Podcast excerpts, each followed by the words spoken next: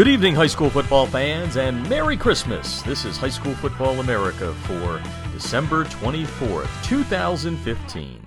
I'm Jeff Fisher, host of the show and founder and editor in chief of High School Football America and highschoolfootballamerica.com. Welcome to Christmas Eve, and uh, what a great 2015 season it was. Coming up on the show, we're going to recap uh, the uh, top 25, which we released and crowned our national champs on Sunday. We'll talk about our medium school champs and our small school champs, and uh, have a long chat with the uh, head coach of our national champions in 2015. We crowned them on Sunday. It was kind of odd. I wrote about this as we uh, were going through the algorithm, checking the numbers, checking it twice as Santa does on that naughty and nice list. And um, lo and behold, as we were finishing working, because we've been on the road and we're coming to you from Atlanta, Georgia tonight, uh, we were pulling in to have lunch to finalize the numbers in Moultrie, Georgia and we had a dogfight for the uh, the top spot this year. It came down to four teams uh, going into the weekend. Uh, number one, Corona Centennial controlled its destiny in California. All the Huskies had to do, they had to beat De La Salle, a team that they've played uh, five times in the last nine years in the championship game in California. And De La Salle bounces all the way back from that season opening loss to Euless Trinity in Texas to run the table and capture the Open Division Championship. And what that meant was the door was open for many teams, and we had a four team dogfight for the top spot in the algorithm. The computer had to uh, work overtime to, to figure out what was going on as we pulled in, pulled into Moultrie, Georgia. We had uh, four teams in the mix. It was the tightest uh, race for number one to crown a national champion since we started using the algorithm back in 2013. It came down to Colquitt County, it came down to Katy, Texas, it came down to Bishop Gorman in Nevada, and it came down to De La Salle. So uh, three of those teams undefeated. Uh, De La Salle, the only team with a loss, but uh, De La Salle having a good strength of schedule to get into the uh, the mix down the stretch. And oh, it, it whiskers, uh, Santa's whiskers is what the uh, the the national championship chase came down to. And in the end, uh, someone must have been looking out for what was going because we didn't have this plan. We were just driving from Tallahassee to uh, Atlanta, Georgia, and we pulled into Moultrie. We grabbed some lunch uh, in the town there, and as I uh, worked on the final round of numbers, it came out that Colquitt County uh, would be our 2015 national champs after winning 30 straight and back to back Georgia 6A championships. They were our champs. And coming up on the show, we're going to spend a long chat with Rush Propst, the uh, head coach of Colquitt County, and uh, talk about uh, lots of things this season. He also, uh, on Tuesday, held a press conference to talk about having a national championship where we take all of the polls that are out there and uh, see if there's a way to determine the championship on the field. Of course, of course, there's a lot of hurdles with that, and uh, Rush is going to talk about that. He's going to talk about his time at Hoover and lots of things on the show tonight. Uh, a good long chat with the uh, head coach of our national champions, and of course, he uh, has now won state championships in both Alabama and Georgia. His uh, time at Hoover was a great one. He'll also talk about uh, the end of that run and how he's changed and become a, a, better coach and a better person in Colquitt County and Moultrie, Georgia. So that's uh, that's all coming up on the show tonight, and we'll also at the back end of the show talk about our medium school and small school champs. We've never done it before, but the algorithm has gotten so much better over the last three years. We're really uh, we're really proud of what we've put together uh, with the uh, the computer rankings, and uh, we'll we'll put it up against anybody that's been out there for a while. And quite honestly, we think ours is uh, is is right at the top of all of that. As far as how the uh, rest of the national championship chase came down, uh, we put out uh, today, earlier today, our media compilation poll, which we in that poll we have. Um, five national polls in that, and we uh, award points, and then we uh, uh, figure out who's the top team when you put all of them together. And the top team also Colquitt County, and uh, they uh, were able to edge out by a couple of points Katy, even though Katy was crowned national champs by uh, three of the outlets, and you know the, the the strong finish by Colquitt in the other four. So we had them number one. The other four: USA Today High School Sports, the Super 25, MaxPreps, uh, the National High School Football 100, and uh, Prep Nation, the poll uh, there, they uh, they all had them number two. So uh, the media compilation poll champ this year, also Colquitt County. But this year uh, we have expanded our uh, algorithm to get all the teams into it, and we were able to produce a medium school and a small school top 25. Lots to go between now and the new year and uh, the the first week of the new year, as we will be uh, putting out our uh, coach of the year, our player of the year, and also our All America teams. Something that we have not done uh, over the uh, the last uh, four years. But this year we've got got a lot of stuff to get to and honor a lot of coaches and players on what was a fantastic 2015 season. I, I would say, uh, you know, while we had no one that really kind of stood out at the top, you know, all of these teams played well. I thought there was a lot of parity, and it would have been interesting to see a, a Colquitt County play an IMG, for example. They were talking about that. That didn't come together. Uh, they were looking at uh, Colquitt and Bishop Gorman. That would have been a great matchup on the field. Uh, but just a fantastic season, and we want to thank all of you as we head into the holidays and give thanks for uh, you making this radio show uh, the most popular in America. Lots of downloads each and every week. Uh, we've had a fun time this year partnering with USA Today High School Sports. We look to continue that in the uh, coming year. Uh, we actually expanded uh, our rankings this year. We are the provider, uh, with the help of the NHSCA, the National High School Coaches Association, that I help them out with all of their media communications. Uh, we're putting out the top 25 in wrestling for USA Today, the Super 25 there, and uh, you need to uh, check it out. Every Wednesday it goes up at uh, USA Today HSS com and uh, just shows how we're growing and very proud of our association with uh, the the sport of high school wrestling. So, uh, with USA uh, Today being mentioned, let's uh, let's talk about our other partners that have made this year a fantastic year. Beginning with Echo 1612, uh, get coaches you know together and they start talking about how good getting instant replay on your sideline eight seconds after the play ends is for their uh, the, the, just giving them an edge in the competition. It makes them better coaches. They can show the players exactly what happened right on the sidelines, right after it happened. Echo 1612, created by coaches for coaches. Yeah, there's some imitators out there, but don't be uh, don't be fooled. This one is great. You don't need uh, you know a data plan, a cellular Wi-Fi connection. Echo 1612 lets you make tomorrow's adjustments today, and you can learn more at echo1612.com. Also brought to you tonight by Krossover, the good folks at Krossover, breaking down your game film for you and uh, saving you a lot of time, especially uh, as uh, you, you, you want to spend more time with your family. As a coach, you know how much time you spend away from it. Uh, Krossover can help you out. It's compatible with Hudl. You can get your free demo at crossoverwithak.com forward slash football. You can also get to Echo and Krossover by clicking on their uh, click clicking on our banner ads, and it'll take you right to the uh, spots you need to fill out for your demo and all that. We will be with Krossover uh, coming up in San Antonio as we uh, make our trip around the country here. And check out some of the great photos I'm tweeting out at HSFB America, which is our Twitter handle. But uh, we will be uh, in um, in San Antonio uh, on the 9th and 10th and 11th for the uh, AFCA, the big uh, football coaches conference there. Looking forward to that. We'll be there with Krossover. Stop by and say hello, and uh, it'll, it'll, be a lot of fun. We're looking forward to talking to a lot of coaches that are there.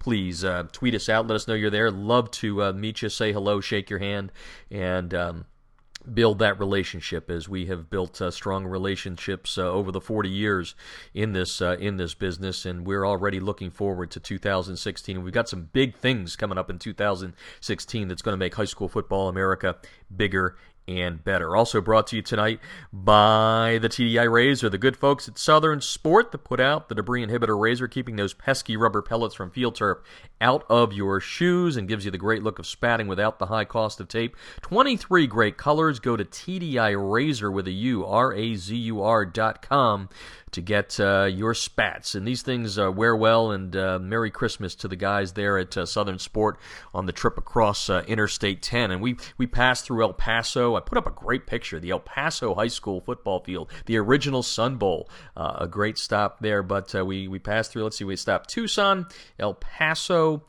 San Antonio. Trying to remember all the places we were Baton Rouge in Louisiana.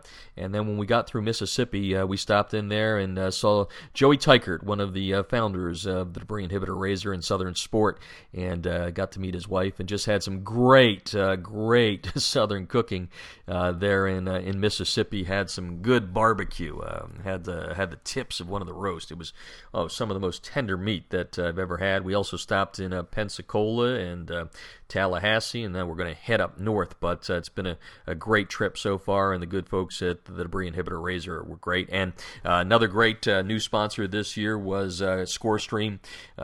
They did a wonderful job of creating our scoreboards, the top 25 scoreboards, the state by state scoreboards that you could keep up with all the scores, all the games that went on throughout the season. And it was just fun to watch how many people enjoyed going to the game and scoring along. And you can get the app by going to uh, Google Play or uh, you know to the iTunes Store. It's free, and you can score along. It's not just football; they do all the sports out there. So check them out at ScoreStream.com. Okay, we're going to take a break when we come back. We're going to talk uh, a long time with uh, Colquitt County head coach Rush Propst, uh, the national champs this year out of Moultrie, Georgia, and uh, we're going to talk to Rush about the national championship uh, that they won, how proud the community is, how proud he is of his players, and uh, we're also going to talk uh, about uh, the future. Can there be a, a, national playoff type situation in high school football? And he's also going to talk about the new head coach at Georgia, who's still at Alabama trying to win a national championship, another national championship, the defensive coordinator at Alabama, Kirby Smart, now the new head coach coach at Georgia.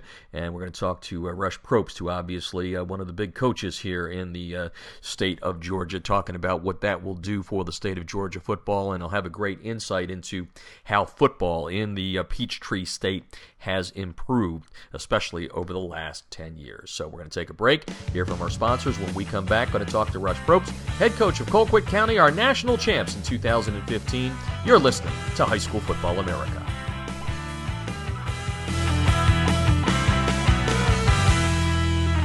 Instant replays on a high school football sideline? Seriously?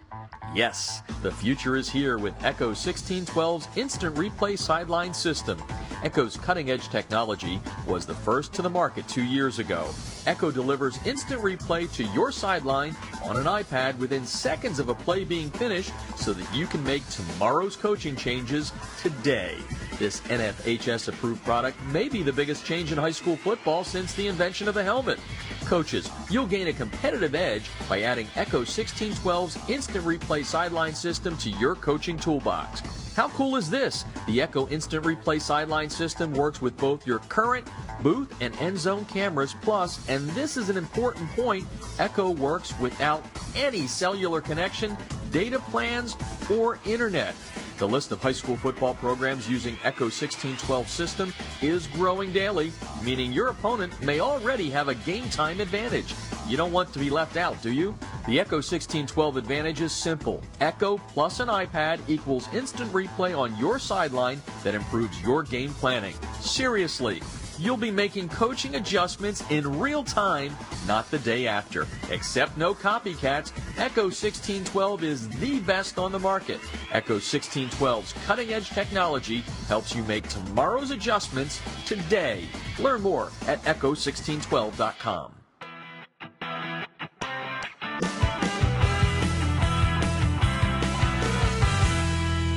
Field turf rubber pellets, be gone. The debris inhibitor razor is a seamless outer sock that was specifically designed to keep crumb rubber and other fine debris from artificial or grass playing surfaces out of an athlete's shoes and socks, thus keeping such debris out of gym bags and locker rooms. The razor, spelled R-A-Z-U-R, is favored by athletes who want the look of tape, by trainers who no longer have the time to tape only for show, and by moms who no longer want that crumb rubber in the house.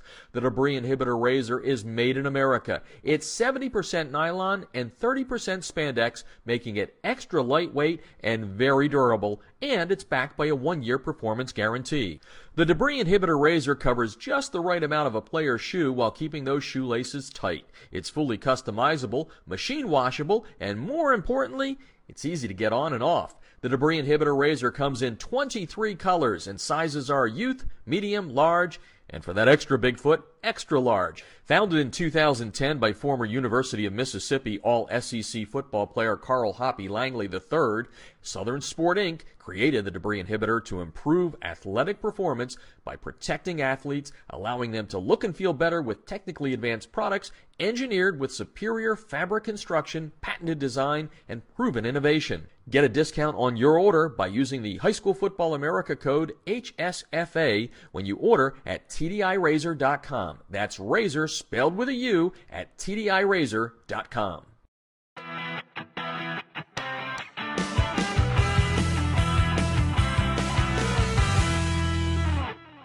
If you're scouting your opponents without Krossover's game film breakdown platform, you're missing an opportunity to get a huge edge over the competition.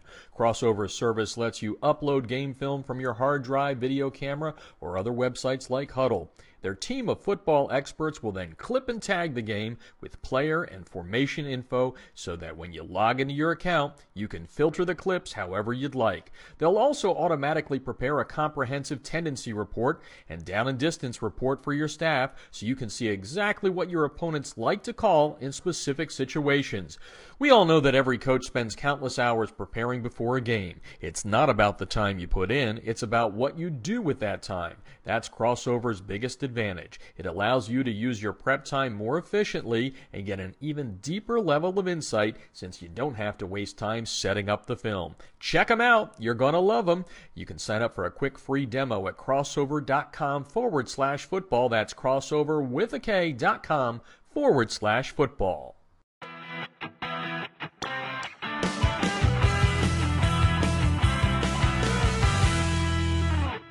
USA Today High School Sports is America's leading platform for high school football. The Super 25 team rankings and expert American Family Insurance All USA list have been determining the best of the best nationally and locally for more than three decades. Be sure to check out usatodayhss.com, the best in the game for everything high school football.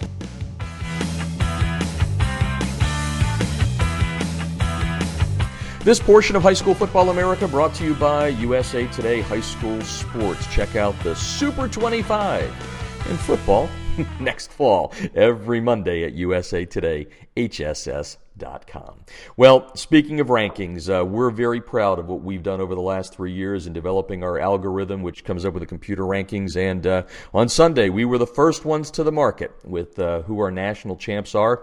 In 2015, as you know, there was about 10 things we put into consideration when bringing up the rankings, and a team that's been there the last couple of years, uh, knocking on the door, uh, opened the door on Sunday. Uh, it, was kind of odd. We were we were driving across the country. This show's coming from uh, Atlanta tonight. And uh, lo and behold, on Sunday, as the final rankings came in, we ended up in Moultrie, Georgia, home of the uh, Colquitt County Packers, and they are our 2015 national champs, back to back Georgia 6A champs. Quite a run uh, of over 30 uh, games, and uh, no better way to celebrate that championship here on the show tonight than bringing in the head coach of uh, Colquitt County, uh, Rush Propst, who's had an incredible uh, Hall of Fame career, not only in Georgia here at Colquitt County, but of course you'll remember him from his days back at Hoover in Alabama and all the championships there, and of course Two A Days, the, the TV show. But we're here to talk about what was a fantastic 2015, which came off of fantastic 2014. We've got a lot to talk about, Coach. Welcome to the show.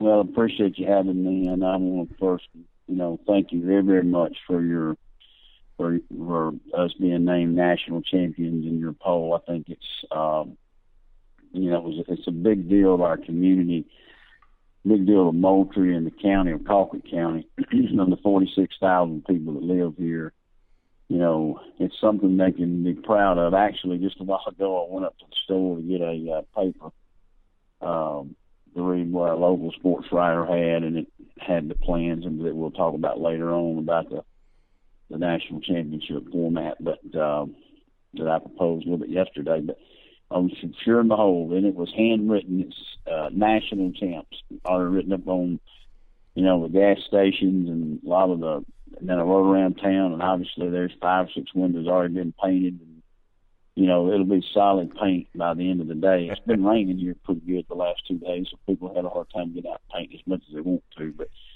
this town is ecstatic. The uh, community is excited uh, for a kid growing up in rural Colquitt County, you know, we're the number one produce uh, county east of the Mississippi River. That's what we are. You know, we produce produce.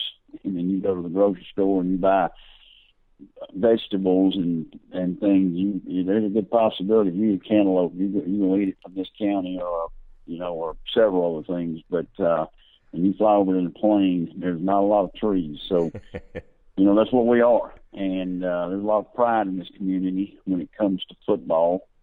And every Friday night, there's going to be ten to twelve thousand people that follow us, and it doesn't matter who we play. It's the most. It's, it, it's, it, it really blows me away to watch the fan base passion that our fans have week in, week out.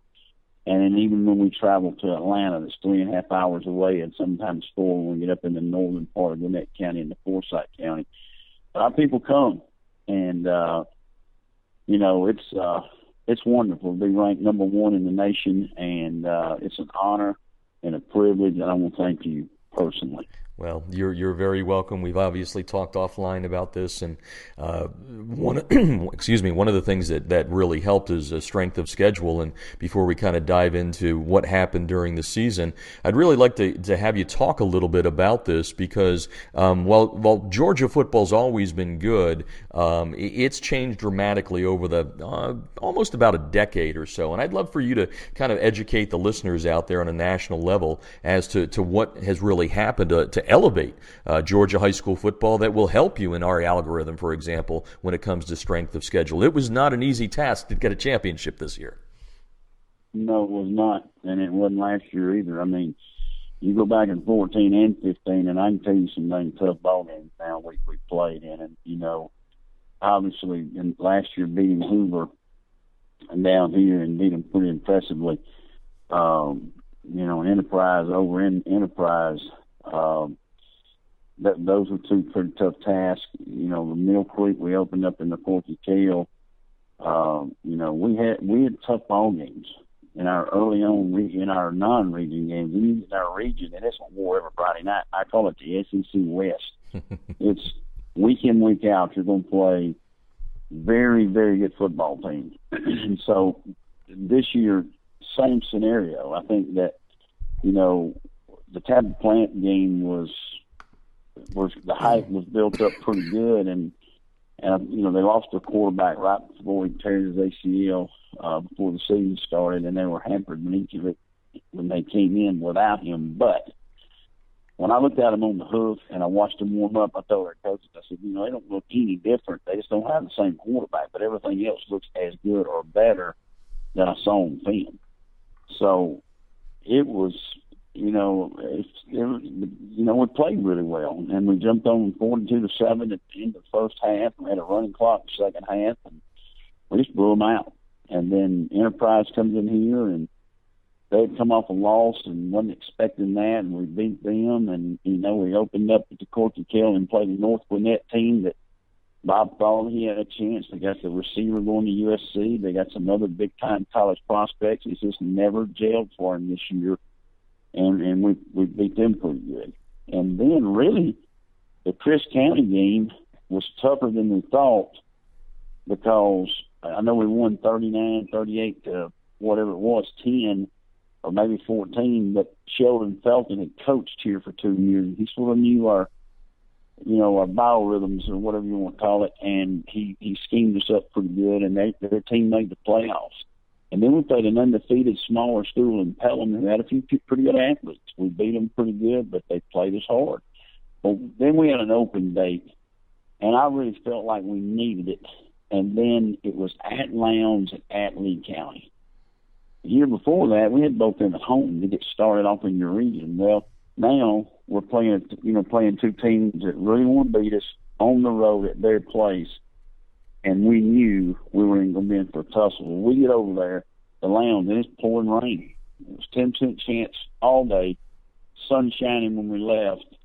We get over there, and it's a driving rainstorm from warm ups to the end of the game, really. And so we handled it very well. The adverse situation, I didn't think Lowndes did. In the rain, they didn't take care of the football as well as we did, and we won 48 to 20. and you know I knew they were better, uh, but I just think our kids handled the situation better. The next week we go to Lee County, and you thought we was playing in the the College World Series. I mean, or, or what? It was just a big time atmosphere. They were six and zero, ranked, um, and they scored on the first play of the game, and then bam, uh, we come back and blew them out, and then we beat Valdosta at home uh, on a on a on a statewide televised game, pretty handily, forty nine to fourteen or something like that, and then then had an open date and needed it. And then it got to Tift in Camden at the end. Tift was our last home game. They actually played us fairly close. We were up 31 six and a half. They had a young left-handed quarterback that played pretty good against us and kept the game fairly close uh, to the end. We ended up winning by I don't know, remember either eight points or we may have scored another one to go up by 15, but or maybe more than I can't remember, but it was close. And then Camden over there was the worst adverse situation you could ever imagine. We got six of them sick. Our best, the all-time record setter in the state of Georgia, Luis Martinez, who now holds the all-time field goal record and the all-time consecutive extra point record, tears a quad muscle on a walkthrough oh. with just and just in topsiders. You weren't even cleats or tennis shoes. We were just walking, literally walking through our kickoff, and just sort of tore quad muscles. So now we got to go into that game without our kicker. We got to go in the game with everybody sick. We got them throwing up in the hotel. We got them throwing up the day of the game. But our medical staff did a great job of IVs and making sure that everybody's hydrated. And, you know, we played through it. It was 14-14 at halftime, and then we came out second half and won the region championship over a tough Camden County house that was unbelievably packed out. They were nine and zero, oh and and and was ready to, to beat us, and felt like they had us down. And and then, as you know, you know, you get the playoffs. We just didn't we just didn't catch an easy break. You know, mm-hmm. we, we played teams that didn't like like North Paulding didn't have a really good record, but they had a really good quarterback. And they had played some people close, and he really, really played well against us. And we win the game big, but they're better than you think. Central Gwinnett round two, better than you think. It seems like we caught the teams that had the good quarterbacks, but our region had prepared us because we had good quarterbacks in our region. And then you know it gets into, you know, now you've got to go. Then we then we don't get the coin flip, and I don't understand why we flip a coin in this state to determine home and away. It, it doesn't make any sense, and I wish they changed that format because it should go to the power rankings. If that's what we're going to determine the playoff seeding next year, then that's what it should be determined. Right. Yep.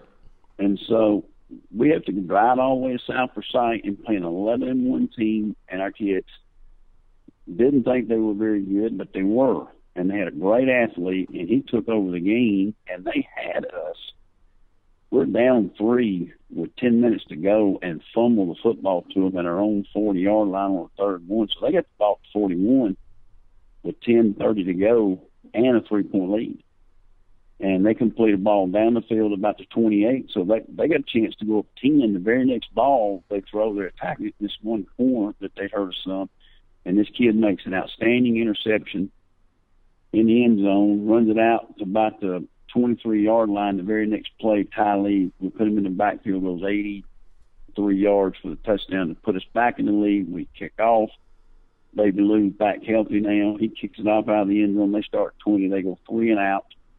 And then, boom, uh, we um, give it to Ty Lee again. And he, the next play, he goes 41 yards for a touchdown. So it's uh, we're back up now ten points, and then uh, they drive down. We pick one late, and he returns it 71 yards for a touchdown. So we end up winning fairly handily against a very good South Forsyth team that a lot of people, I think, overlooked. And Forsyth County uh, is the fourth largest growing county in the United States of America. Hmm. What's happened is Gwinnett County, and this will talk about what Georgia football is about is Forsyth County is growing so fast because there's no place to buy anything in Gwinnett County anymore.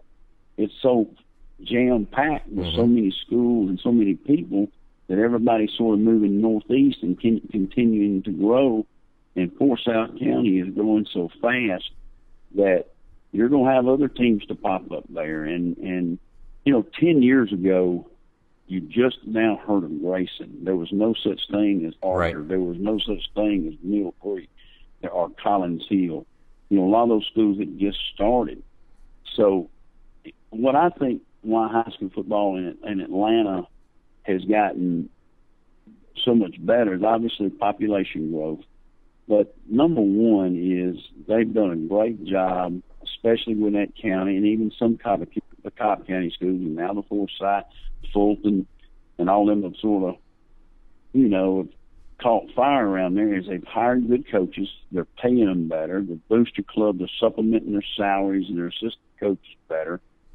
Um, they sort of took the model of what we were at Hoover, because that's what Brookwood and Parkview were in the 90s and early 2000s. They were the only two schools and the teacher that played good high school football in in Atlanta. Mm-hmm. Then all of a sudden now there's 30 to 40 schools up there playing really good high school football because the facilities are much better, the pay's much better, and you know just you know, a lot of job opportunities and people can, you know, work it. They can live in one spot and, and they can go to about any, any one of five, six, seven different high schools that they want. And, you know, it has really helped our state, I think, become one of the best football states. And mm-hmm. correct me if I'm wrong on this, Jeff, but I think uh, Georgia and I made this statement yesterday, and I hope, I hope I didn't uh, mislead anybody, but I think the state of Georgia led the NFL draft board with more people drafted out of the state of Georgia last year than any state. Yeah, yeah. No, no, I think you're absolutely right about that. It is it, it, it, has jumped up, you know, dramatically. Um, let's let's go down the stretch and and and, and I'll I'll start down the stretch with this question to you, Coach. And by the way, folks, if you're just tuning in, Rush Propst on the line of the national champion Colquitt County Packers. Um, you guys had been there the year before. You've got the experience. You you you brought that experience from Hoover. What it, what it takes to win a championship. Your kids experienced it last year. How important down the stretch with those teams that you played, the Roswells, the the Mill Creek. How important was the year before to your run this year? I think very important. The year before we had McEachern at our place, and then and then Archer, and we knew both teams were very very good, and so I felt like going into the Mill Creek and to the Roswell game that our football team had some experience in those type of high packed, high motion ball games. But let me tell you something. Mill Creek was buzzing from the time we pulled up they did a wonderful job getting us in and out. They were a great host. They hosted a very good semifinal game. Their field was in excellent condition, uh, and they had a fine football team. And so, um, but I just think our experience and our key players showed up in key times. You know, we got three guys in Chase Parrish, who's never lost a football game as a quarterback. That says that speaks volumes. The best mm-hmm. football player in the state of Georgia, in my opinion, is Kiel Pollard. I think he is the most underrated athlete this state has had in five years. I think there's nobody better at what he does than, than him. I mean, I know Kyle Davis. You know, if you look at Kyle Davis's year at Archer and you look at Kiel Pollard's year, they're not even close. It's not even the same hemisphere. Kiel Pollard's the best football player in this state. Ty Lee, though, carried us because he had to play dual role because we lost our running back early in the year and we were playing some senior good players, just not durable players, we had to move Ty Lee in and out of the backfield. Well, you know, those last two weeks, he just took over. When he was in the backfield, he was tremendous running back as a change of pace back. And then he was on the perimeter, he caught a ton of balls and, and just ran away from people. He looked like the old Ty Lee. But Pollard is such a physical, physical presence in the red zone, and that's what I tell guys all the time: is when when you're inside the 15, 20, 10, speed doesn't have a lot to do with it, and that's his not. He's not a four or five guy, but he is a 230 pound wide receiver that power cleans about 325 pounds and squats about 450. So he's just a physical brute. So we put him in the wild hog, and we would manipulate those three play well those two players with Pollard and Ty Lee. We knew when Ty Lee was in the backfield, Isaiah Thomas gave us that sneaky speed that we had with him. He was just about as good as Ty Lee in the slot. So when people took their eyes off of the slot, Isaiah would burn them. We would committee the Z receiver with Tory Ponder, you know, and uh, Ty Powell, and then the X factor for us, and a lot of times was Sean Bonner, the big tight end. He's another one that's six three, two fifty five, two fifty seven, and he's six three and a half. And uh, he had thirty some catches on the year, but his ability to play attached tight end, the fullback in our heavy sets, our we could split him out in the inside slot receiver. We could put him to the backside in space he's just a heck of an athlete, you know, and um, and so we we sort of manipulated that and really changed our offense. To be honest with you, from last year with Shyheim rushing for over two thousand yards, mm-hmm. to this year we were a true throw team. We had to throw it to win it, and we had to throw it about thirty-five to forty times a game to win it. Chase threw I think five or six interceptions all year, uh, which is remarkable. Uh, he threw 40 touchdown passes, and he never lost a ball game. So I think our experience in those tough ball games last year, and you, you got to understand now, we had been seven straight years to the semifinals or better. You know, we lost in the mm-hmm. championship game in 10. We won it last year and won it this year. And then there were four other years that we lost in the semifinals. So we've played a lot of big time ball games and and you know winning seven quarterfinal games also speaks volumes for anybody's program and gives you a lot of a lot of confidence in those games. Sure. and and so I really think what we did last year carried into this year. Because when we get to the semifinals our kid you just see a different mindset. It's like they felt like they didn't play very well against North Paulding although we didn't play bad as I thought. They were just better than people gave them credit for. But when we got back and we looked at the film and we moved forward to Mill Creek, our kids took it another level up. And when they did, I just felt like that level was good enough to, to be to be state champions. I think at the end of the year, it is so hard for a team to maintain that age.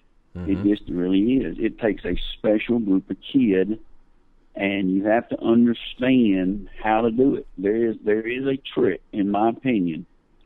I, I mean, I'm not going to get into all that, but there is a trick to having your team play at a peak performance late in the year when they should be at their tiredest source and their most beat up time. There's that fine line of what you do to get your team to peak performance in them last couple of three games.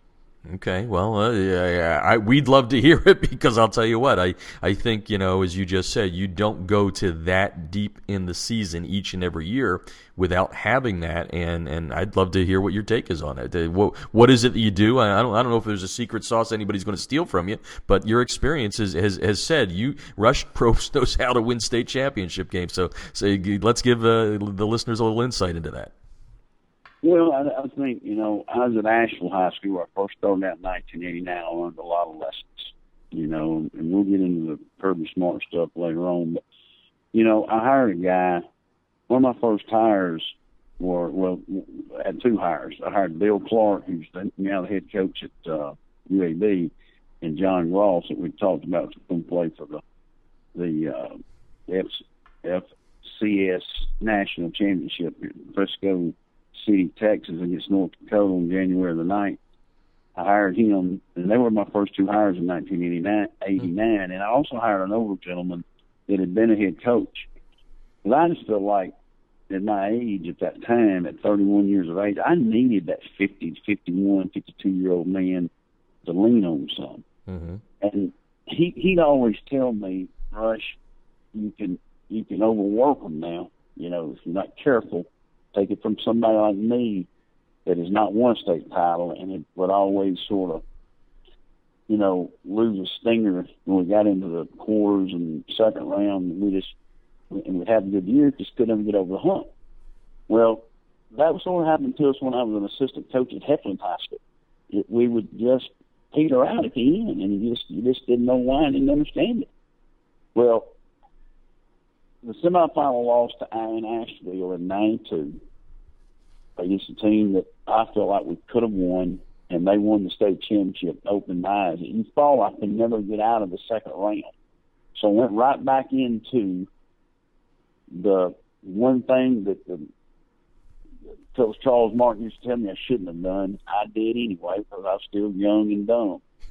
then, when I got to Mobile, you know, I started developing better habits of how I wanted to change things and do things a little bit different.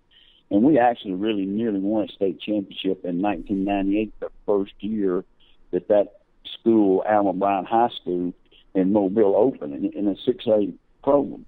And so I learned an awful lot that that year. And one of the things that sticks in my mind now is we're playing in a quarterfinal game with 12 and 0. We had nine shutouts. We had a running back named Brandon Johnson who went on to play and had a successful career at Auburn University. He had been on a riding bicycle for every two days a week, three days a week, constantly because he, he couldn't practice. He had two broke bones in his foot. But on Friday night, he would play. and so he would practice a little bit on Tuesday. Uh, would rest it on Sunday and Monday, and practice on Tuesday, and then he would put it in a boot and ride the bike on Wednesday and Thursday. Well, long story short, I quit doing that about a week out. Then a hurricane come through, the heat turned up. He was not in any kind of shape, and we lose the ball game to Vigor. And he he threw up at, at halftime, and and he just had lost his conditioning. And little things like that really implanted in my brain, and I didn't listen. I didn't listen. That was my problem. I didn't listen. So when I got to Hoover, and I got that job, I got that Hoover job because I was state coach of the year in 1998 in Alabama. When I got the Hoover job, I surrounded myself with people, Bill Clark, John Ross, Todd Watson, Kevin Shirley, uh, uh, Jeremy Pruitt, uh, David Faulkner, Chip Lindsey, uh, Kevin Sherrer, all these great coaches, Sean Sutton, Matt Moore. Uh, I hope I said Todd Watson. He's now at Troy. I surrounded myself with great assistant coaches that didn't always agree with what I had to say. And I think we would go in meetings, and it wasn't a dictatorship. Mm-hmm. Now they knew I had the final say, but they had their their say too. That's why I hired them.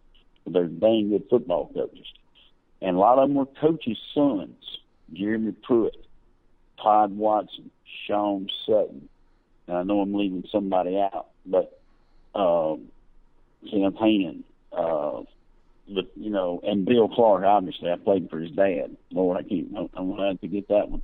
But so I had I had their dads that I could talk to also.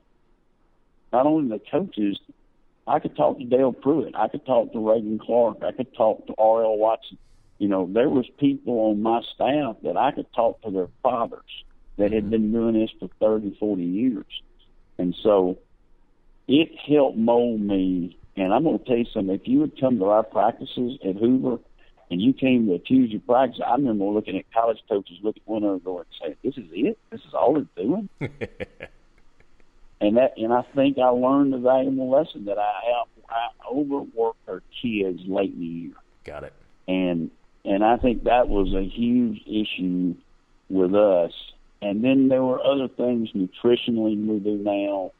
You know, we, we control their nutritional intake I'm just about every day of the week. My wife does that. And the really the only time our top 60 football players that we're going to play with eats at home is what they eat on Saturday and what they eat Sunday morning and what they eat for Sunday lunch. When they get to us Sunday afternoon at 2:30 until they go home at night, we control their eating habits all the way through Friday night until after the game. We even feed them after the game on Friday. So, and we and it's not just fried burgers. I mean, it's healthy food that we feel like maximize the energy level that they need to play on. My son, my 23 year old son, who's our video uh, videographer that films my practices and my games, was a, was a, one of the best track runners in the state of Alabama. He won six or seven gold medals. He was state champion in the two mile, the one mile, the 800, and and and still holds I think an 800 record over there. But he taught me I watched him train and how he got ready for big time races he had to run a two mile, a 800, and a mile in a two day deal, plus run a, a, a relay, a mile relay, which is one lap at about 49 seconds. And, and I saw his intake of food and how he was scientifically, how he did it, how he rested, how he massaged, how he stretched, and how he was at peak performance during those races. And I'm going to tell you what, he taught me a lot. And so I started researching this thing even more, and my wife spent a lot of time researching it, and I've got coaches that research it. And we've done a better job with the nutritional part, our video part, our our practice efficiency is what I'm calling it. Mm-hmm. And I just think the rock that everybody talks oh, that they turn over and make sure they look at both sides I think we flip that rock and we throw it into the water and we polish it real good, and there's not a speck of grain of nothing on it when we get through looking at it. You know, there's nothing that goes unnoticed down those crucial ball games at the end. We're very well prepared. Our plan is in place, and our kids understand when they get there what to, their expectation level is for the week going into it. And I think it really has paid off huge dividends in these last two years. Yeah, there's no doubt about that. Rush Propst is on the line tonight on High School Football America. We're talking about uh, the 2015 season that not only ended with a, uh, a back-to-back uh, title in Georgia in the biggest classification, but our national champs here in 2015. And should mention that all the other uh, fine services out there had your knocking on the door as well uh, at, at number two. Rush, is it fair to ask you the question with all the success and state titles at Hoover and, and now now the success you've had at Colquitt and the back to back titles and now a national title, is it fair to ask you the question is one sweeter than the other? And, if one is, why is that? You know, I don't. I, you know, I like Coach Saban had a comment of the day, and I use him a lot because I, I got a lot of respect for him and Coach Belichick and Pete Carroll and those guys that are older than I am. And he's been asked that same question about comparing some of his teams, and he says and I, and I sort of agree with that. Uh, I don't like to compare teams um, because each group's different. I mean, there's no doubt the success we had over there, seven straight state championship games. And people over here are going to say, well, this wasn't as tough. Well, it was early on. You know, in 2000, there were seven or eight teams that could beat us. You know, 2001, we did lose. 2002, there were seven eight teams could beat us. Now, 03, we started pulling ourselves away, and 04, we continued to pull ourselves away. And by 05 and 06 and 07, yeah, I mean, there was only two or three teams in the state that could even compete with us. Um, here, it ain't got to that yet. Uh, there was eight teams in our playoff bracket. If you took us, Roswell, Mill Creek, and um, who was the fourth and I'm leaving out? And Grayson. Grayson. Grayson. You took those four. All right, you got to throw McEachern and an Archer in there now, no doubt. And then you throw in a Peachtree Ridge, very talented, very good, and then Camden County.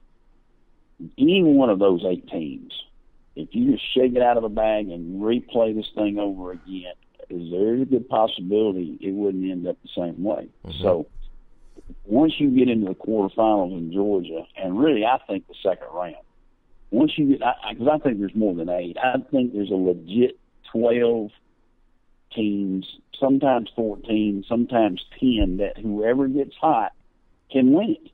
Mm-hmm.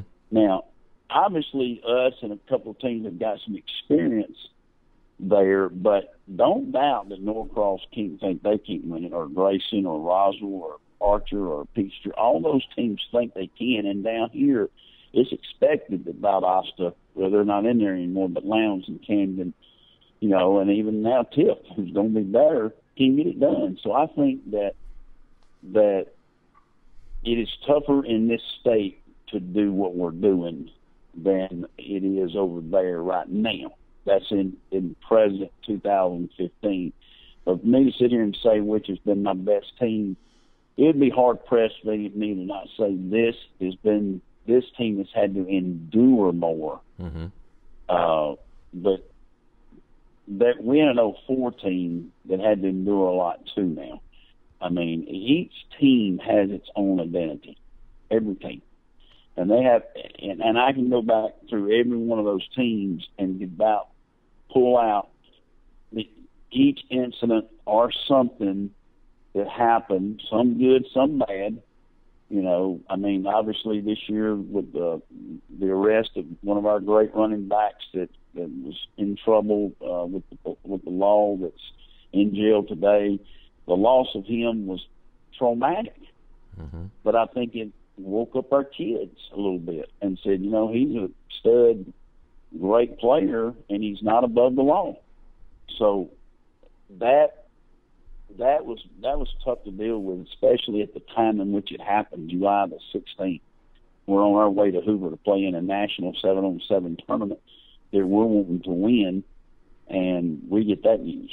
And did not know he was going to be on the bus when we left that morning because I had to go up the day before to uh, to do some doctor's visits. But uh, but then you go back to 02, we had the death of a player on the field that our players watched die. Mm-hmm. Victor Hill died on our field at Hoover in 2002 of a cardiac arrest, and and that was June 24th. So each team has its own identity and and has to fight through some things. The 04 team had always been told they wasn't good enough to to be in the same breath with the 03 and 02 and 2000 team or the teams that were coming in five, six, seven, eight, and nine.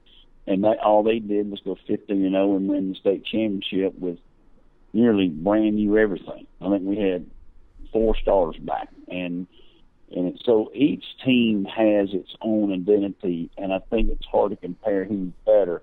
But I do believe this team, the one I'm talking about this year in 2015, last year that team was so hungry that it was not going to be denied mm-hmm. because it was very, very implanted in their brain, Jeff, that that loss at North Cross the year before, they just wasn't going to accept it. They just wasn't. They were in a dry eye in that locker room after the game. They just wouldn't accept it. So that fear motivated us. Well, this year we had players on that team that wasn't even in that dressing room that night. Half there was half of our 40 seniors. There were only about 16 or 15 of those kids that was even in the dressing room that night. Mm-hmm. They didn't even saw that emotion.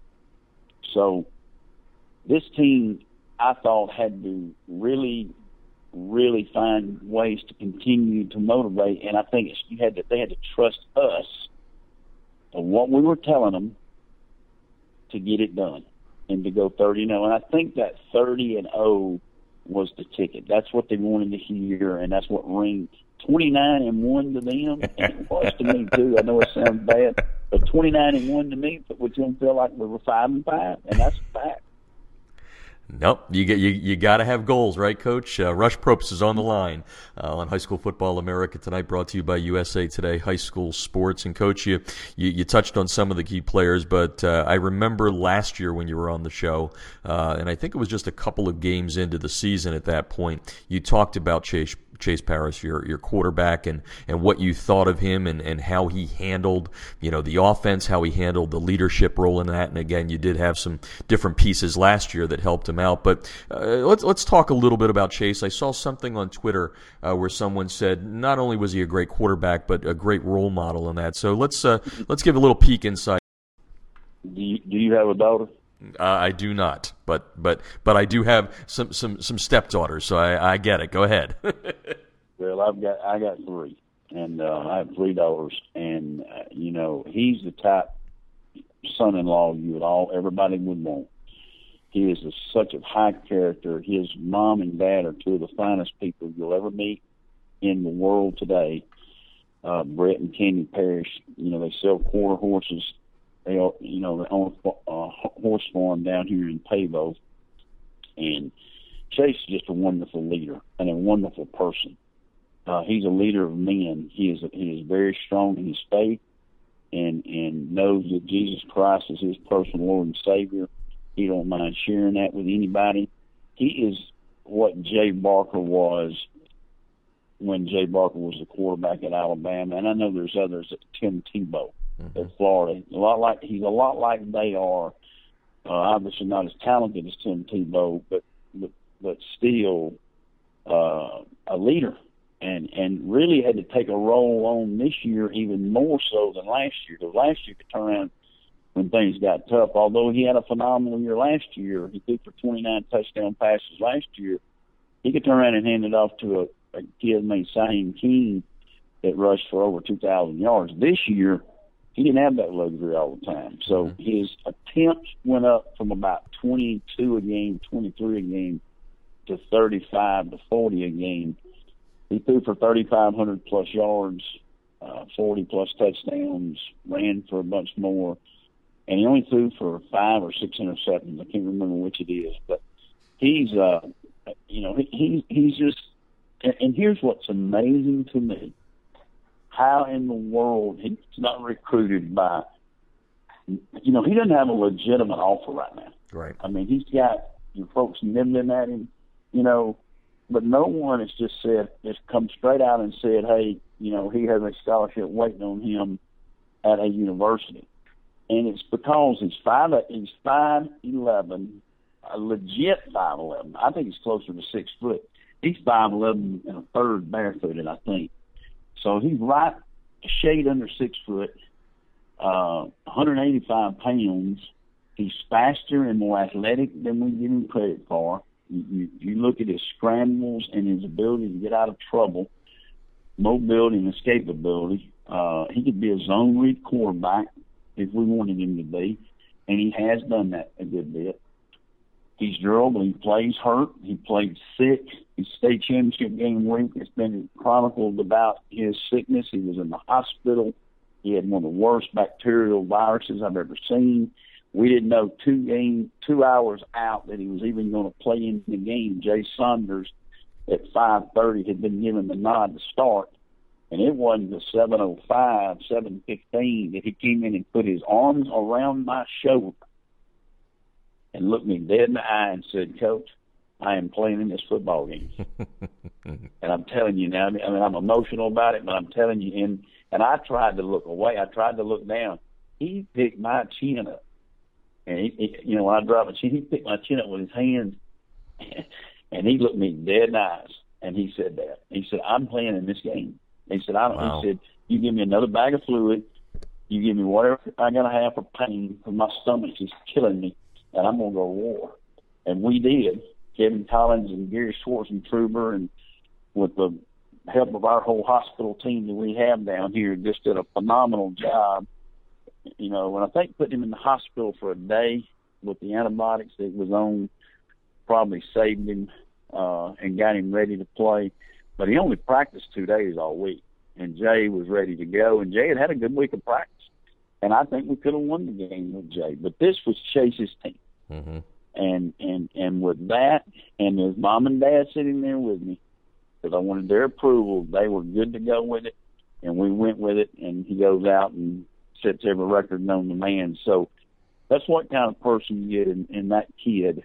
And for a college not to take him, it's it, it is it speaks bad language to our what college football has become. Mm-hmm. Because there's places out there for Chase. Because you know what you're going to get with Chase Parrish?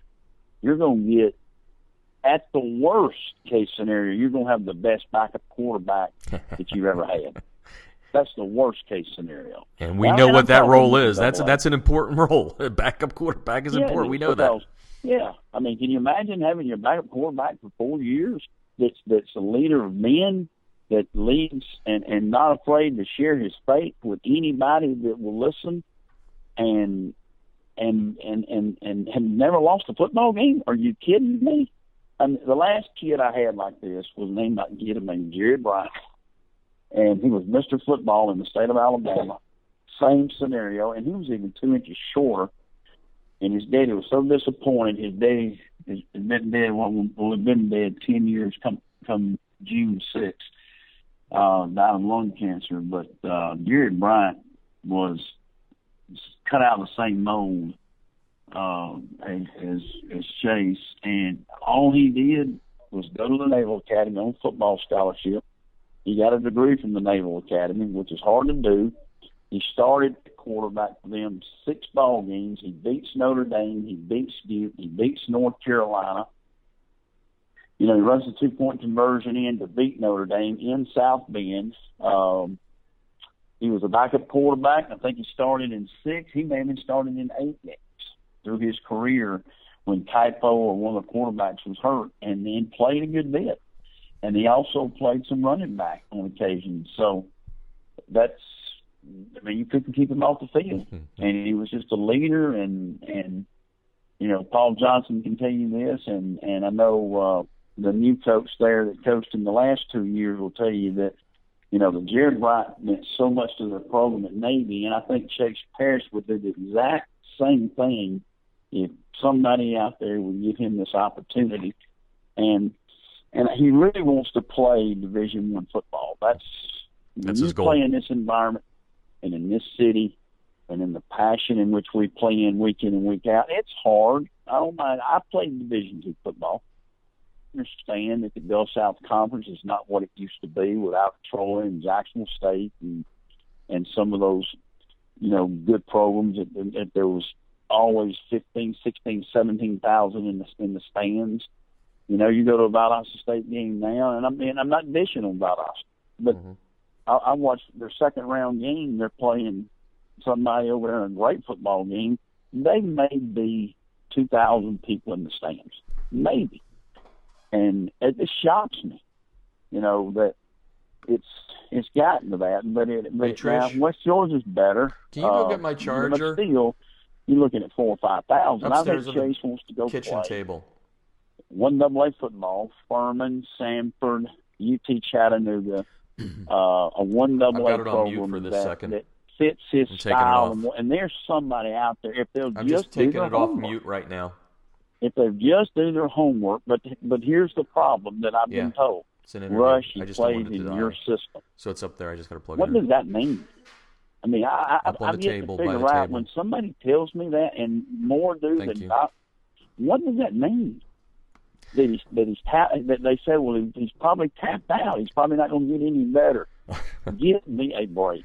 I mean, that is the that is the that's unbelievable. Now, because here's what it is: you're scared to walk in there and tell your head football coach that I got a five eleven and a half kid that uh, that's a, a great quarterback, but pop the tape in, spend an hour, look at the tape, watch his athleticism, watch him play, and look who we're playing, mm-hmm. and then make a decision.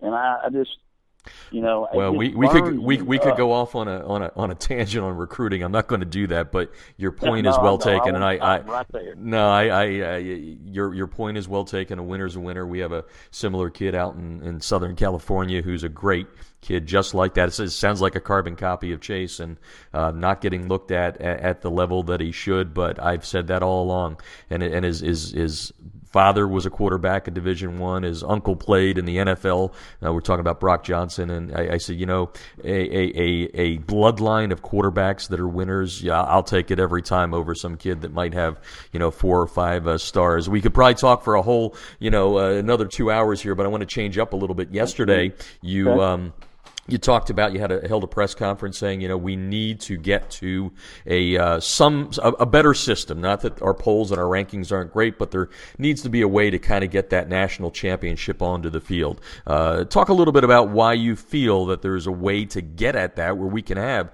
you know four teams at the end of the season meet and and, and maybe shuffle things out so we don't have you know two or three different championships this, uh, champions this year. We have three, of course. I just think it needs to be one on the field. Similar, it just takes some foresight. It Thank takes you. money. Uh, money's the key object.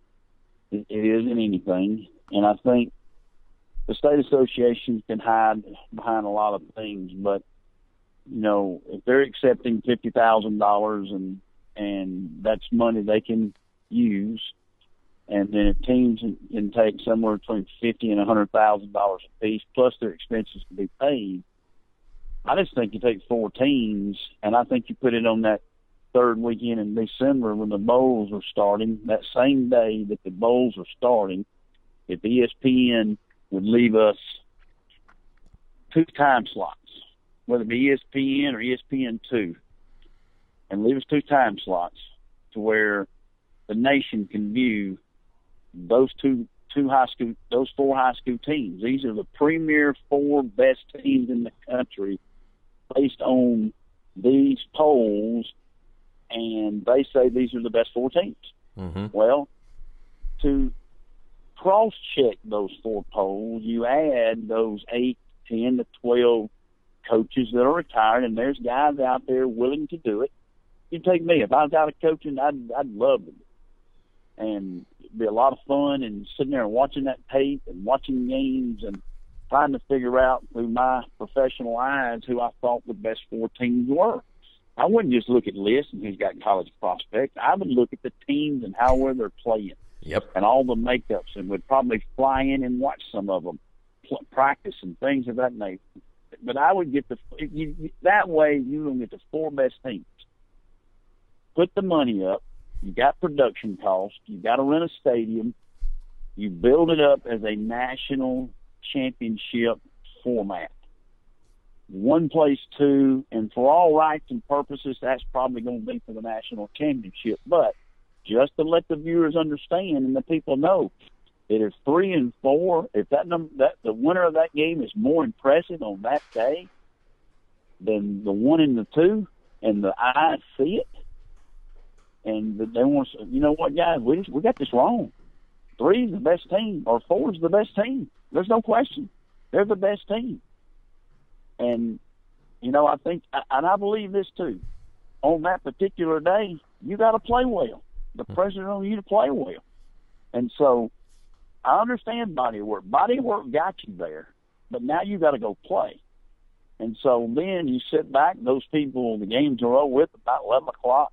They go back to the hotel, they get a good night's sleep, they get up the next day, they spend three hours in a room, four hours in a room and they sit down and they discuss it just like they do in Grapevine with the college deal and they come out consensus for the most part who number one, number two, number three, and number four. Now that may not be complete. Mm-hmm. There may be still arguments that one's better than the other, but at least you got some information gathered and guess what you've done? You've taken four dang good football teams and you've let the public view what I think's the makings of something really great down the road. Now, I'm gonna coach somewhere between eight and ten more years, and you know, and I'd like to to see it happen. And I think there's a lot of coaches that would support it, especially now. You, you and I've told Rasha this. You can't go and take twelve thousand five hundred dollars and say, okay, we're going to give you twelve thousand dollars plus, you know, your state association is going to get 50. That ain't, coaches are going to say no. Mm-hmm. They're going to say it's not worth it. You know, but if they can put fifty thousand, seventy-five thousand to a hundred thousand dollars in that budget, them ADs and head coaches' eyes are going to perk up. The superintendent's eyes are going to perk up, and now everybody is going to win. And it's going to take about a million dollars. It may take seven hundred fifty thousand the first year. Well, if you got a year or two years now in advance to go out and put this some not me, I've just sort of launched the plan, but there's there's marketing agents out there that are smarter than I am. I'm a football coach. They can go out there and they can figure out how to generate and talk to someone uh, about it. will you give us a million dollars to be the title sponsor? This is what we want to do it's going to be prime time to sit down with ESPN or Fox or whoever and say, hey, I just really truly believe ESPN will take two of those bowls of those five. They'll move two of those bowls somewhere else, keep the three bowls starting at 11 or 12 o'clock on that first Saturday. They'll play three straight bowls, leave that night open for those two big time high school games. And I think you'll see that the viewership will be out of this world.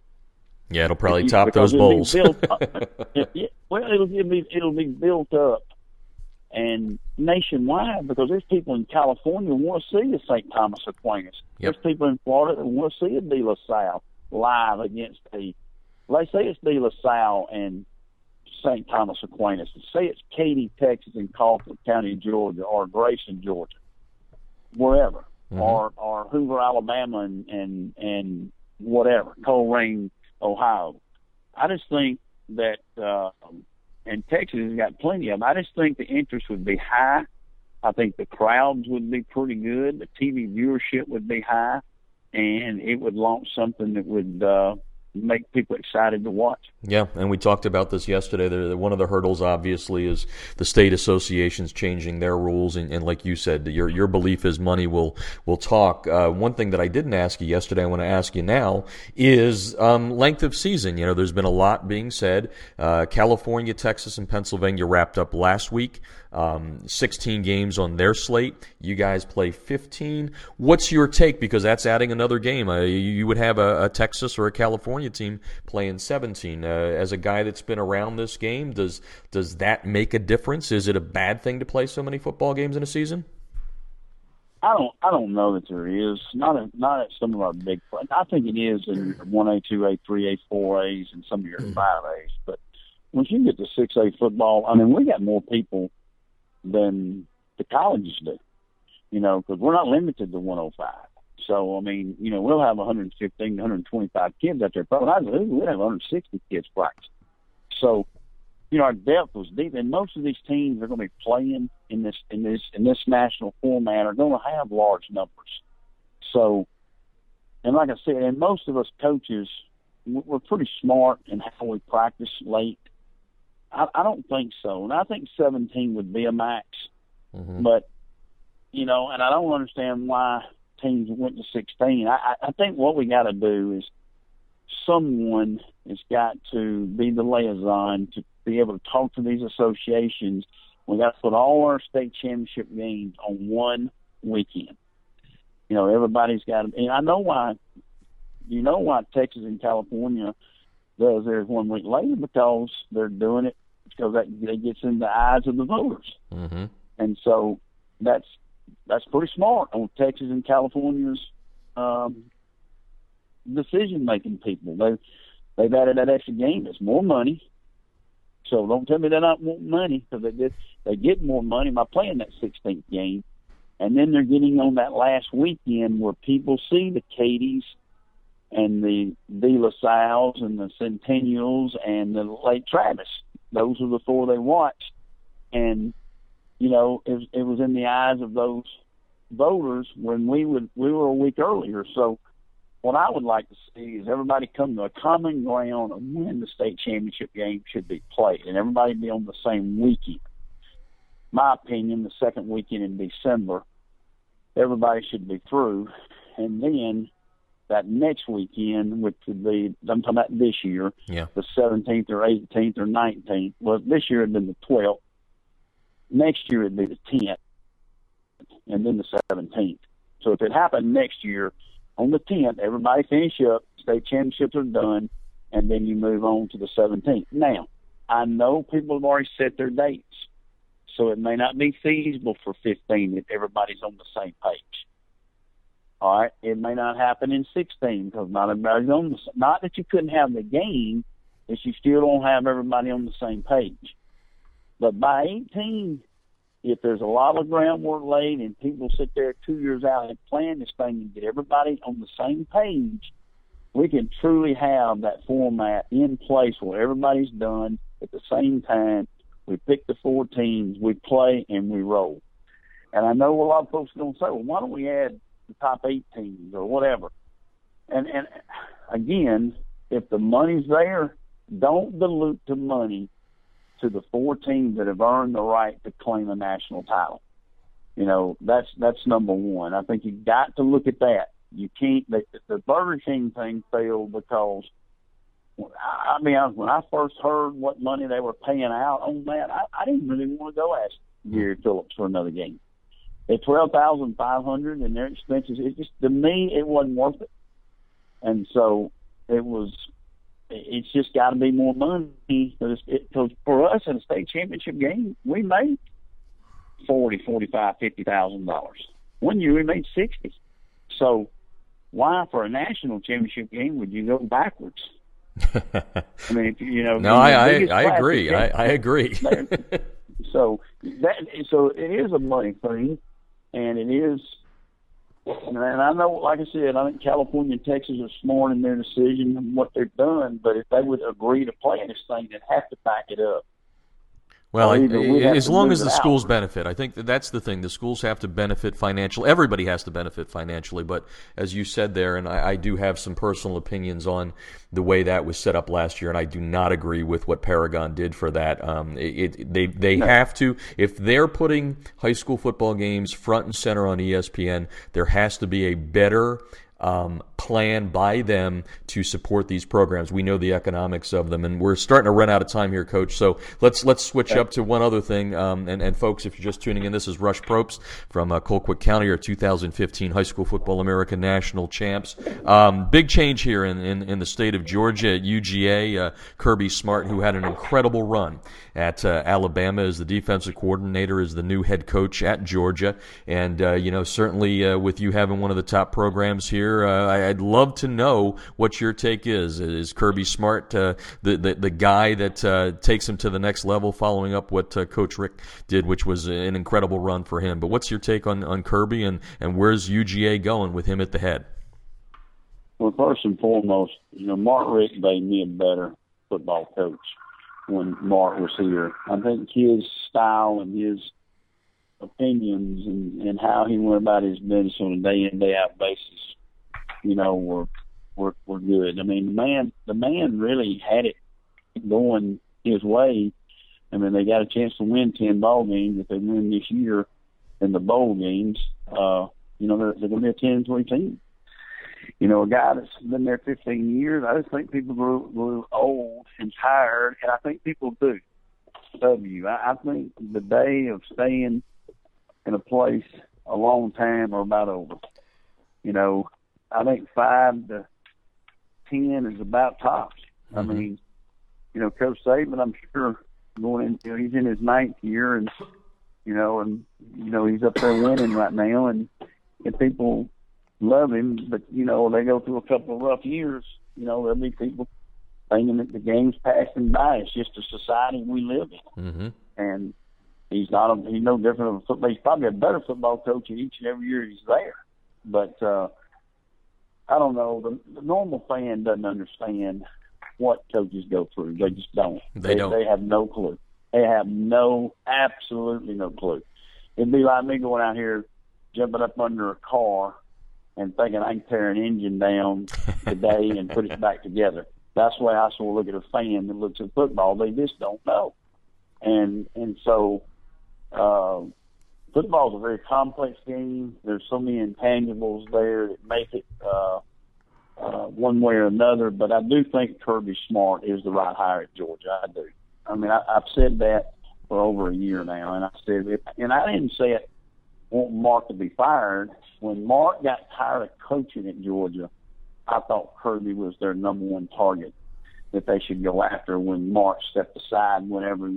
I really thought Mark would coach another year maybe two, but no more than two more. One or two more.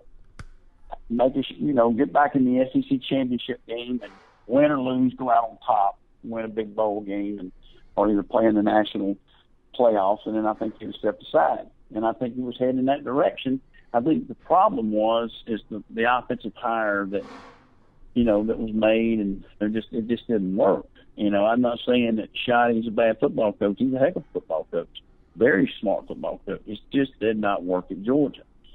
So I think Kirby is the right fit there. He's got obviously he's been with Coach Saban for nine seasons at Alabama. He was with him at LSU and with the Dolphins. I mean, he's been around the man for twelve years. He's at his alma mater that he loves. Um, he wants to be done right, and he's hit the ground running hard, and and he'll he'll do a great job. He's a great recruiter. He's a great defensive mind.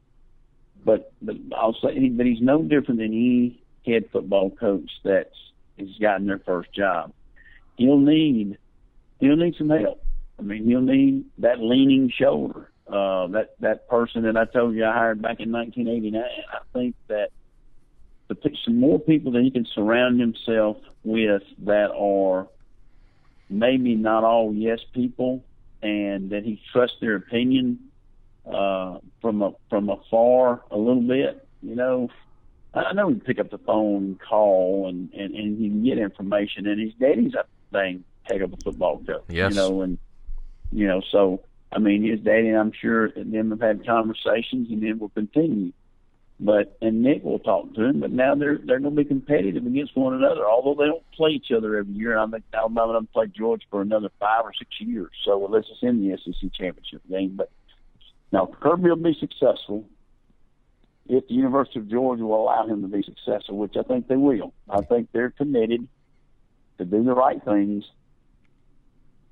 And I think that if they if they do that, and I think they will, I think uh, Greg McGarity and the AD and the board of regents and the people there, the president, and all the people at the university are excited about Kirby being there, and I, they're going to do everything in their power to make sure that their home son is successful. And it would be embarrassing for him to come home and him, you know, not get it turned around. Mm-hmm. And then you really got to start looking. Maybe it's not the football coach. Maybe it's something else deeper. So, uh, and that could so happen. they're going, you know, and, and I believe that Kirby was the only choice. Mm-hmm. So I thought Greg did a great job of going and getting the best guy available. And you know, I know these search firms get all this credit and blah blah blah blah blah, but I just can't imagine. I thought Kirby was the right man three, four years ago. So, I mean, I mean, I know I'm not a search firm, but I'm smart enough to know that he was the right fit at Georgia three or four years ago, and I and I, I think he's the right fit, and I think he'll do a great job. He's already off to a good start with some hires and and uh, we'll see where it goes from there. Well, I'm, I'm going to throw a question at you here because uh, obviously, with the success you've had in two states, uh, state championships in, in Alabama and Georgia are pretty impressive uh, on a resume. Uh, has the college game ever intrigued you? Does it intrigue you now? If if if Kirby Smart called you, would you would you consider something like that? Not to say you're leaving Colquitt, just a hypothetical for you. Well, it's been asked a million times, and I've said the same thing that I've said my whole career. I mean, yes, obviously, I would look into it. I mean, you know, there's so much financial uh, windfall with college coaches. The money they're making now is just unbelievable. I mean, you get in, you, you're confident in your ability to do what you can do. You get in there, and then all of a sudden, bam, you're you're a coordinator pretty fast. Bam, you're a head coach again pretty fast. Next thing you know, you're making two or three million dollars a year in something that you love to do. I've already said that I'm going to coach eight to ten more years, so uh, I would like to, you know, now winning a national title, back to back multiple titles here. Am I happy here? Absolutely. I have the I have a wonderful house, a wonderful family a wonderful school system to work for. And I, I don't see myself leaving for a high school job. I just don't. Uh, Mm-hmm. Now, this time next year, I have my 10 years in the state of Georgia vesting. I can I can go to Texas. I can go to Mississippi. I can go to California. I can go to Florida. I can go wherever I want to go. If if if I wanted to change jobs, you know, and retire here and draw the Georgia retirement, then go make some good money somewhere else. But rather do that. I would rather try to, the college game. Yes, I would uh, consider any opportunity that would be laid out there. And and again, um, it don't obsess me like it did five, six, seven, eight years ago, where I, I did. I it Chris, Christmas was ruined, and you know I thought the world was coming apart when. I, couldn't get a college job, and with the success I was having, so I really mellowed out on it some but it is still something in my mind that I would like to do because I believe I can do it. Mm-hmm.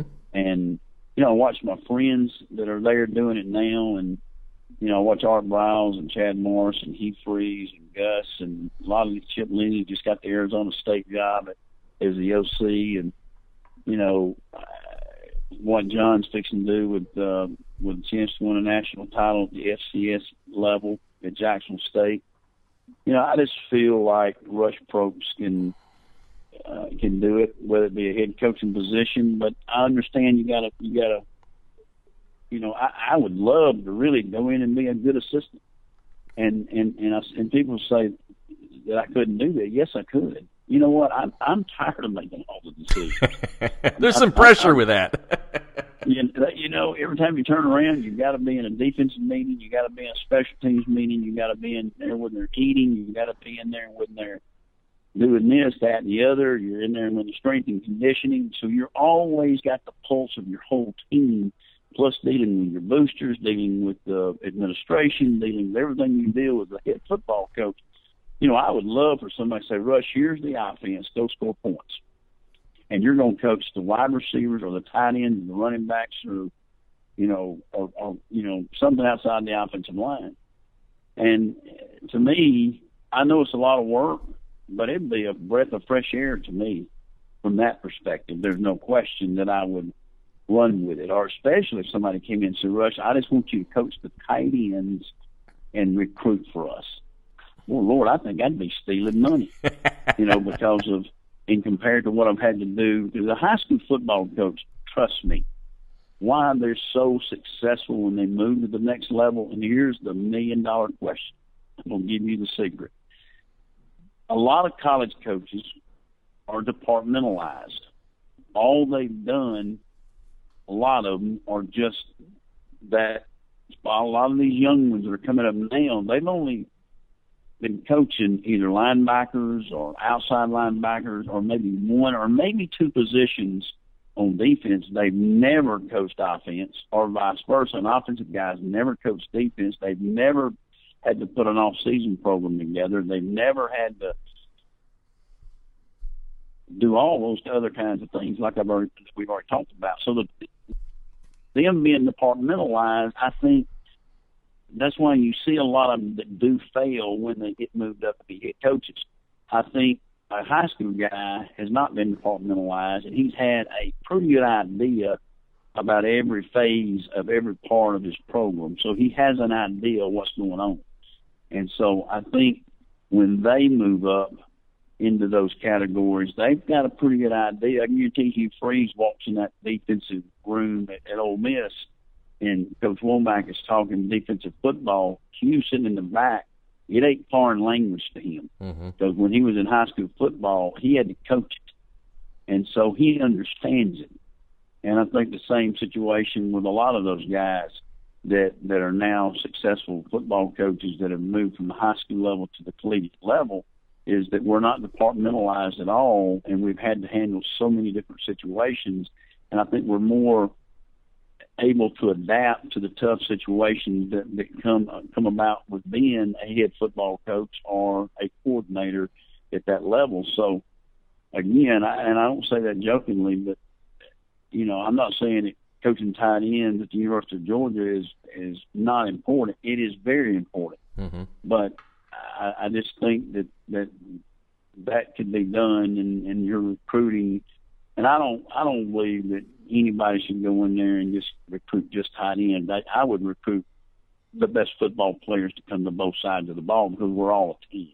Yeah. You know, we're all a team. I'm not worried about who's got the highest recruiting rankings and all that. You know, I want I want us to win on the field and win with the best players. And I think I know who are the best players. I mean, I, I think I have a pretty good eye for talent. I've always evaluated talent very well, and I think that's what I would be a great. I do a great job of is recruiting. I think we can all coach football. I really do, and I've had to coach every phase of football. I've been a throw team. I've been a run team. I've been a spread double slot option team. I ran the wing team one year. We got the eye and ran it one year. Now the last 15, 16 years, 17 years, I've been in this spread stuff that is, you know, throwing it 25, 27 times a game, but we've been running it a good bit too. So uh, it's a spread. It's a true spread, but it's a different twist to it. It's a physical spread, and it's going to remain that way. And uh, it is up tempo, but you know, you know, you, it's just that I think we could do a lot. and and and there's a lot of us out there that can do that. But the thing that I think I could do better than anything is I can recruit. Yeah. And if you can sell yourself and sell your and gain trust through that high school coach's relationship, and you treat them with respect, because I I can name not going to embarrass anybody. I'm not going to talk about it, but there's several people in the SEC and ACC. They don't even call us. They'll call straight to the kid. And when I, I mean, when I find out, I let them. I mean, I don't, I don't make no bones about it. You go through that high school coach. You show that high school coach the respect that he deserves. Because chances are he's going to know that kid a lot better than the parent does. Mm-hmm. And so, you know, I, I just it amazes me when that happens, but it happens because all they do they sit back there and they look at a list. It's got a star out beside of it, and they start making phone calls, or they reach out on Twitter, or they reach out on Facebook, or they Snapchat or Instagram, and then they make contact that way, and they build that relationship. They just leave the high school coach out of it. I think it's a very disrespectful way to recruit. Well, like I, I said, really we could, I, I, I would love to go off on that, and I only have about three or four minutes left here, Coach, and we appreciate you joining us, uh, folks. It's Rush Propst, the uh, head coach of Colquitt County, back-to-back Georgia State champs, our 2015 national champs, and and what you just say said there made me come up with the last question, and uh, you've been very open and honest with me. You said you know you've gone through cancer, you've uh, the last eight years have changed you a lot. You've had your adversity off the field. I don't want to go into that, but I think it's an interesting topic because coaching today's athlete now is not like it was, heck, five, ten years ago. Um, how have you evolved uh, as a coach when it comes to handling things outside of the X's and O's? What are the things that you think your life has given you that helps you with these young men and molding them? Well, first of all, they got to like you. That's that's number one. And our players I do believe love me. I, they know I'm hard on them, and I, and I chew them, and I get on them, and I and I and I'm tough on them. But at the end of the day, they know that I'm going to battle for them. They know that I care about, and I have a lot of one-on-one discussions with them. I have a lot of meetings at my house. I have a lot of spendovers at my house. I got a big house. It's got six bedrooms. I have a cottage down here that sleeps six. So uh, that sits on this Ochlockonee River. So I got a really nice backyard, five acres. I got a beautiful pool that I'm walking around right now. Uh, I nearly walked off in it a while ago. Don't do that. no, I'm not. You'll hear a bunch of gurgling, but it's about warming up the next couple of days to swim. But anyway, uh, you know, I just got great relationship with my players. So I just haven't, and I know I'm knocking on wood right now. I just haven't had a lot of problems. Mm-hmm. Um, you know, I just hadn't. You know, I mean, I just think kids truly want to play for me. They respect me. They respect my intensity level. They know that I'm hardcore, but there's a lot of joking and a lot of laughter and a lot of love shown when they come to this house. They sit down and eat a, a steak or a grilled hamburger on the grill and they can spend the night here and they can have this, you know, because this family that I call football doesn't just stop at that field house. Mm-hmm. And I think it's where coaches make the biggest mistake is they want to leave football at the office and not take it home with them. And I'm right the opposite. I want football to come to my house. And my three young children, I have a uh, 11 year old son, a 10 year old daughter tomorrow. Act, you know, she she wakes up in the morning on Christmas Eve and she's 10, and then I've got a nine year old son uh, that will turn nine on Groundhog Day.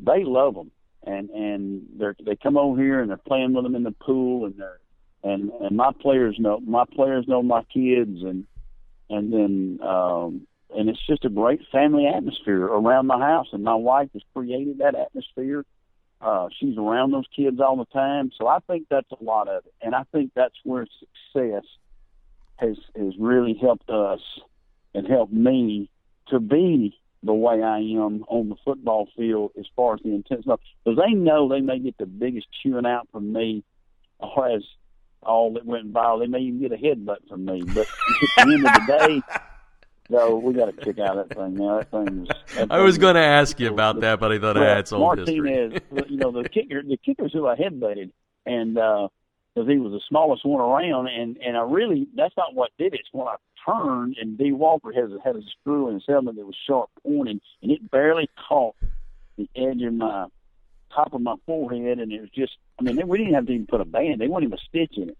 We didn't have to put a band aid on it at the end of the game. It was just like it was like went away.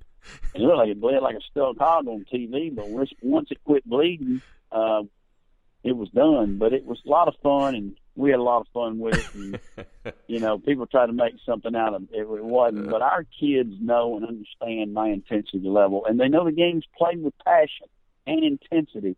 But every one of those kids know that I love them, and they deeply. I tell them all the time that I love them, yeah. and I put my arm around them in my office and tell them I love them, and I'm gonna show them love on February 3rd when we sign about 18 or 19 of them, hopefully, if all of them get their grades and everything. And we're going to bust our butt for the one who wants to go to Huntingdon College or Birmingham Southern or Georgia Military just as much as we, we do the ones that are going to Georgia or Florida or or Arkansas.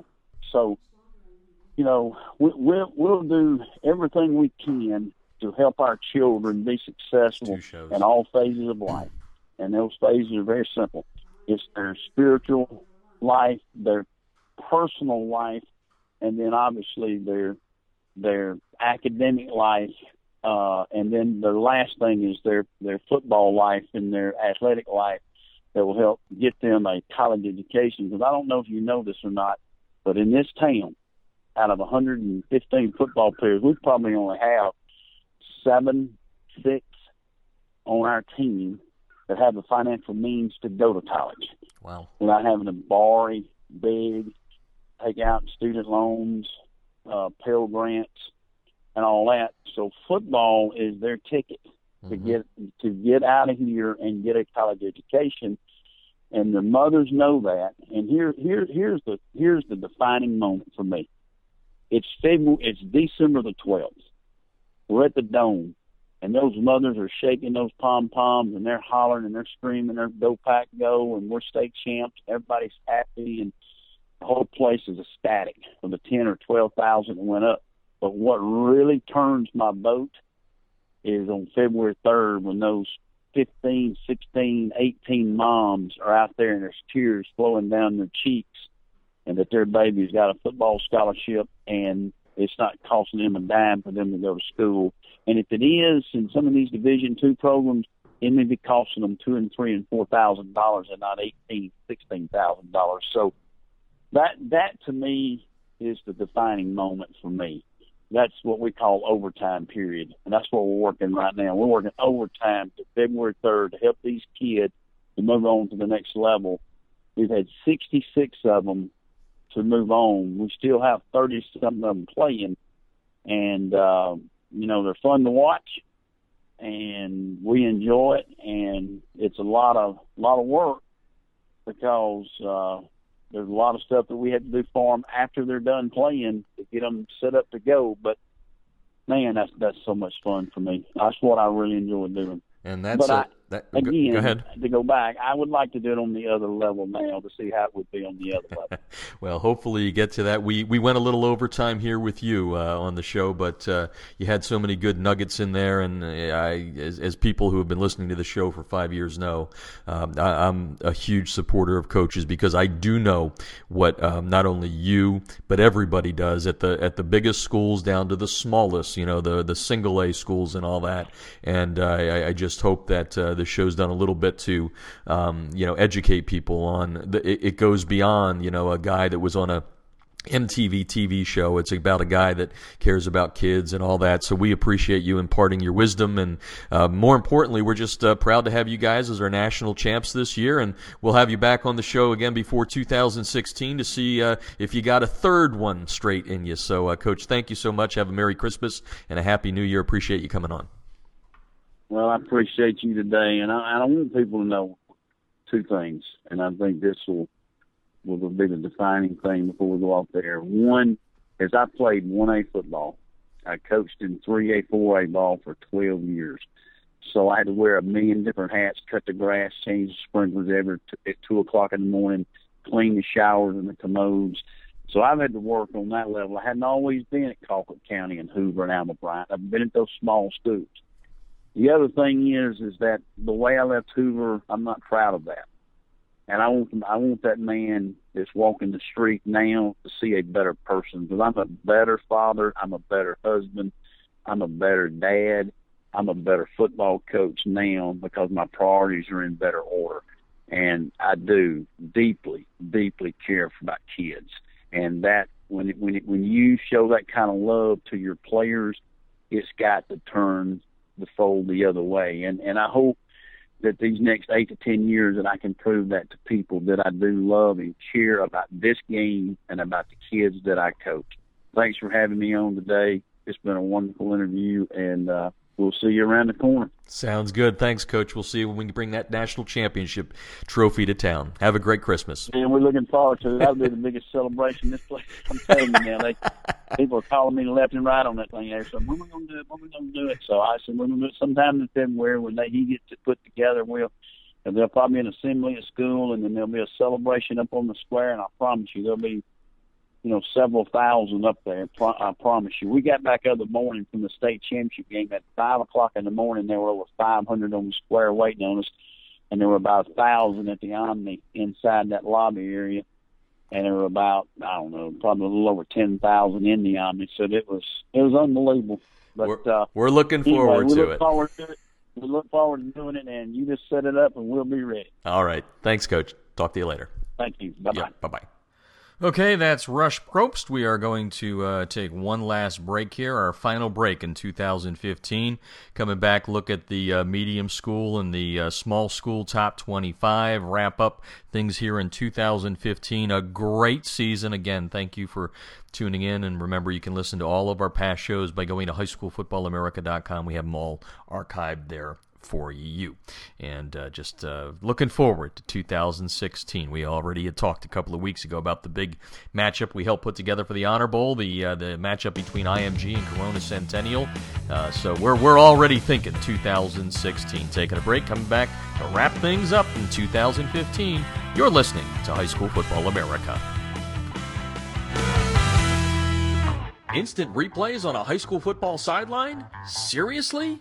Yes, the future is here with Echo 1612's Instant Replay Sideline System. Echo's cutting edge technology was the first to the market two years ago. Echo delivers instant replay to your sideline on an iPad within seconds of a play being finished so that you can make tomorrow's coaching changes today. This NFHS approved product may be the biggest change in high school football since the invention of the helmet. Coaches, you'll gain a competitive edge by adding Echo 1612's instant replay sideline system to your coaching toolbox. How cool is this? The Echo Instant Replay Sideline System works with both your current booth and end zone cameras, plus, and this is an important point, Echo works without any cellular connection, data plans, or internet. The list of high school football programs using Echo 1612 system is growing daily, meaning your opponent may already have a game time advantage. You don't want to be left out, do you?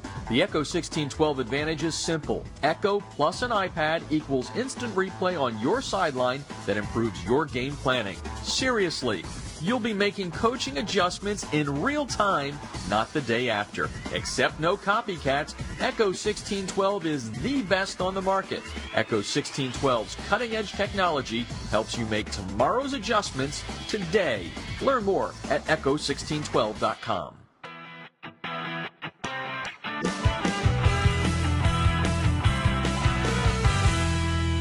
Field turf rubber pellets, be gone.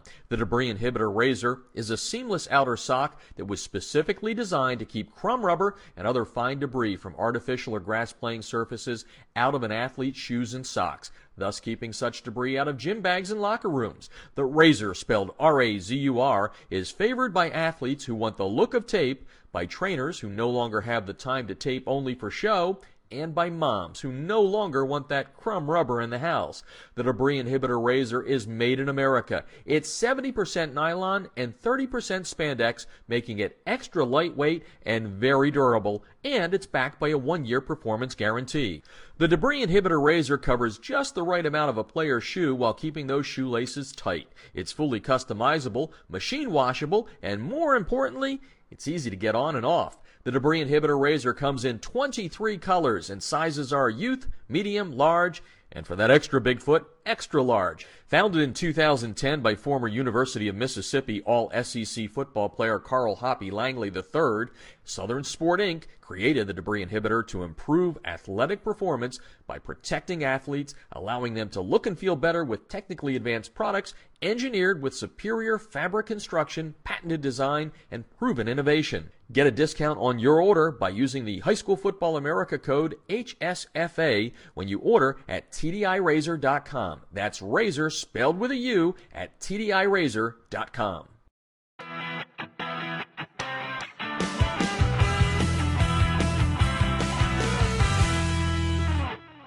If you're scouting your opponents without Krossover's game film breakdown platform, you're missing an opportunity to get a huge edge over the competition.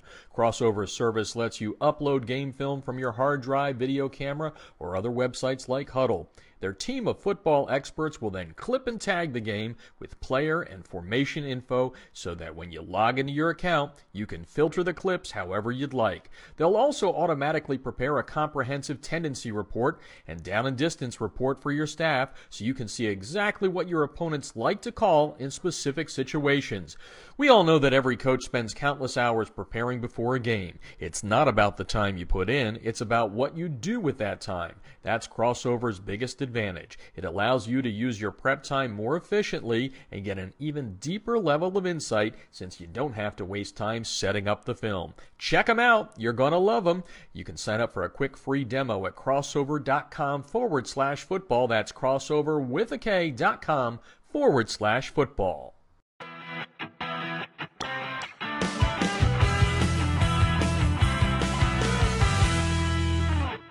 USA Today High School Sports is America's leading platform for high school football. The Super 25 team rankings and expert American Family Insurance All USA list have been determining the best of the best nationally and locally for more than three decades. Be sure to check out usatodayhss.com, the best in the game for everything high school football.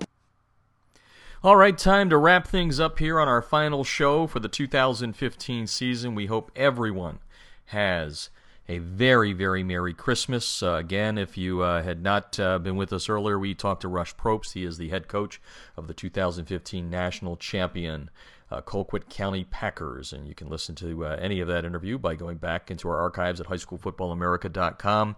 Uh, we didn't mention it at the top, but the, the final top five came out this way. De La Salle finished right behind Colquitt County, and right behind them was Katy. What a year the Tigers had. What a great uh, defense that they, they had there in uh, in Texas, and we actually uh, were able on our drive through uh, Texas coming to Atlanta. We were able to stop there and check out Rhodes Stadium, which was really a cool place to be.